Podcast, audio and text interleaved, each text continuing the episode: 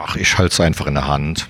So, so bin ich es eigentlich auch gewohnt. Meistens, wenn ich so auf, auf Bühnen mehr rumstehe. Aber ja, gut, heute darf ich mal sitzen. Ähm, ich bin schon etwas älter, 48, bin trans. Das nur mal so ganz nebenbei, falls sich jemand halt noch wundert wegen dieser Diskrepanz zwischen dem Namen und der Stimme.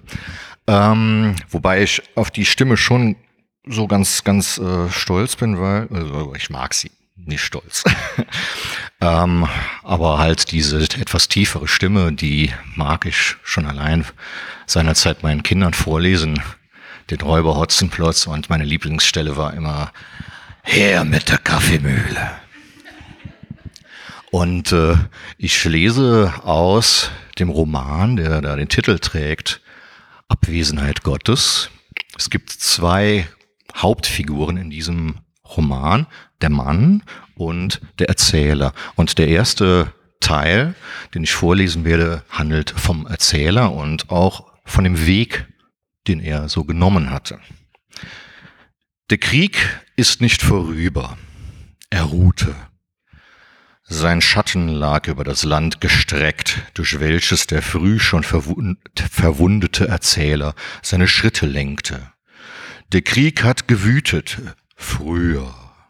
Der Erzähler kann kaum ermessen, dass er ein Protagonist war, ein Teilnehmer an der Front.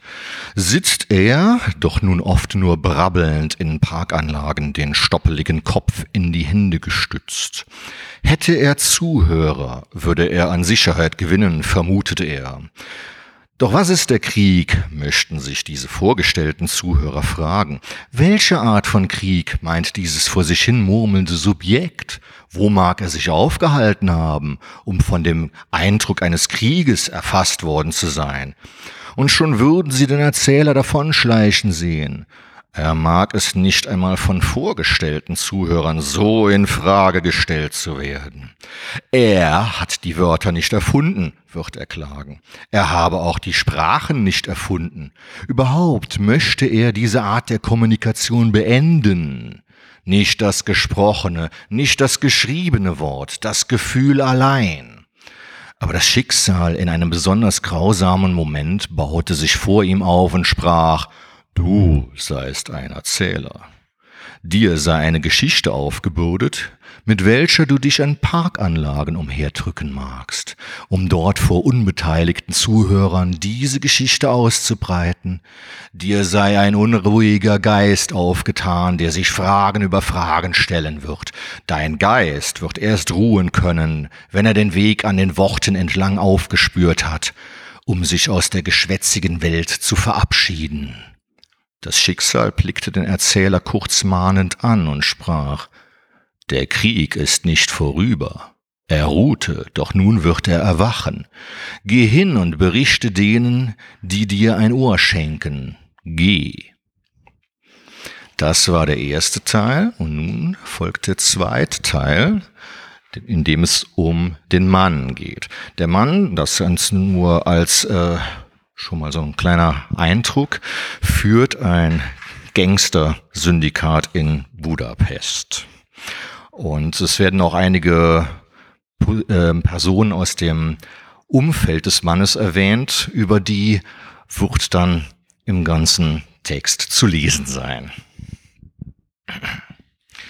Die Nacht brach an. Der Mann betrat derweil den komplett gesäuberten und wieder hergerichteten Barraum und besah sich für einige Minuten seine Stangentanzkätzchen. Er nickte zur Bar und verschwand wieder in seine Gemächer. Dort blickte er aus dem Fenster in die mäßig ausgeleuchtete Nacht. In Gedanken sprach er sich mit Anniko über die Probleme der Mäuse Herr zu werden. Ganz kurze Zwischenbemerkung. Aniko war die erste Person, die der Mann seinerzeit für Geld umbringen durfte. Doch Aniko war an diesem Abend maulfaul und der Mann sehnte sich nach einem seiner Pauli, die armen Seelen, die er mit der Rhetorik der Gewalt bekannt gemacht hatte. Eine Macht, die diese Beter noch nie kennengelernt hatten. Da lachte der Mann kurz auf. Oh, er liebte es, sie in ihren Fesseln zum Tanzen zu zwingen. Es wurde wieder Zeit, sich einen neuen Paulus bringen zu lassen. Da kam jedoch kurz der Gedanke, dass ihm doch heute Ephraisto abhanden gekommen war. Ja, der gute Ephraisto, er war auch einer seiner, einer der Überläufer gewesen, schien ihm.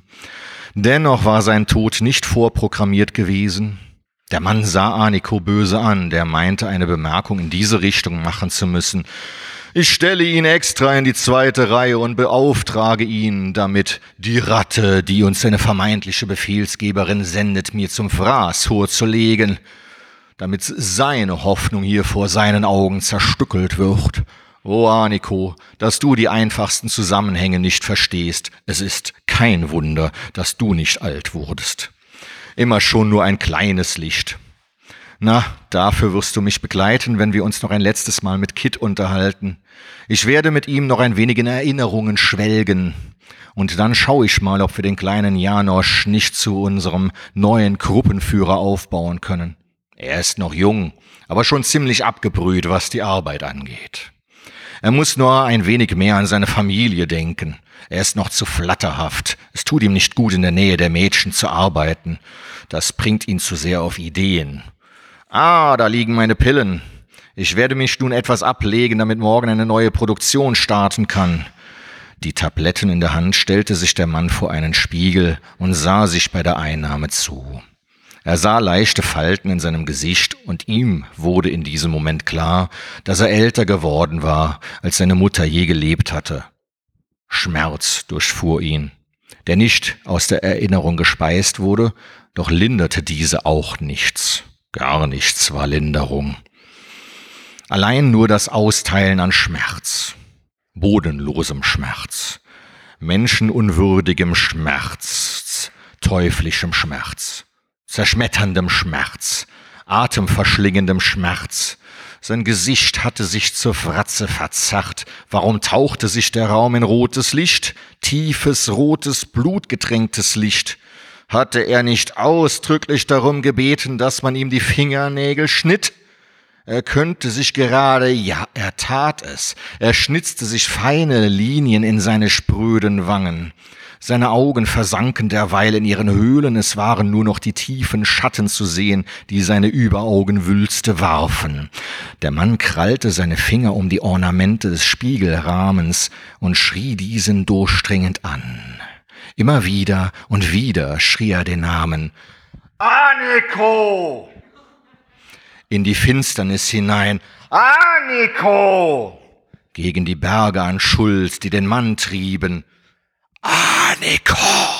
Gegen die Wut, die in ihm seit Äonen toben mussten. Aniko! Die Zunge des Mannes flatterte, sie vertrocknete in dem Wüstensturm, den ihr Besitzer entfesselte. Aniko!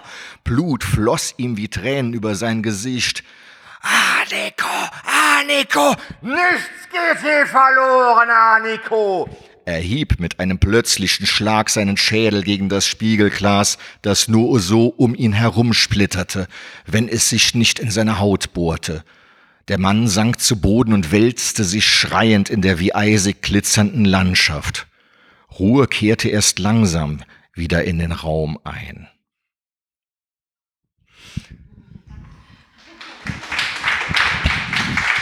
Vielen Dank.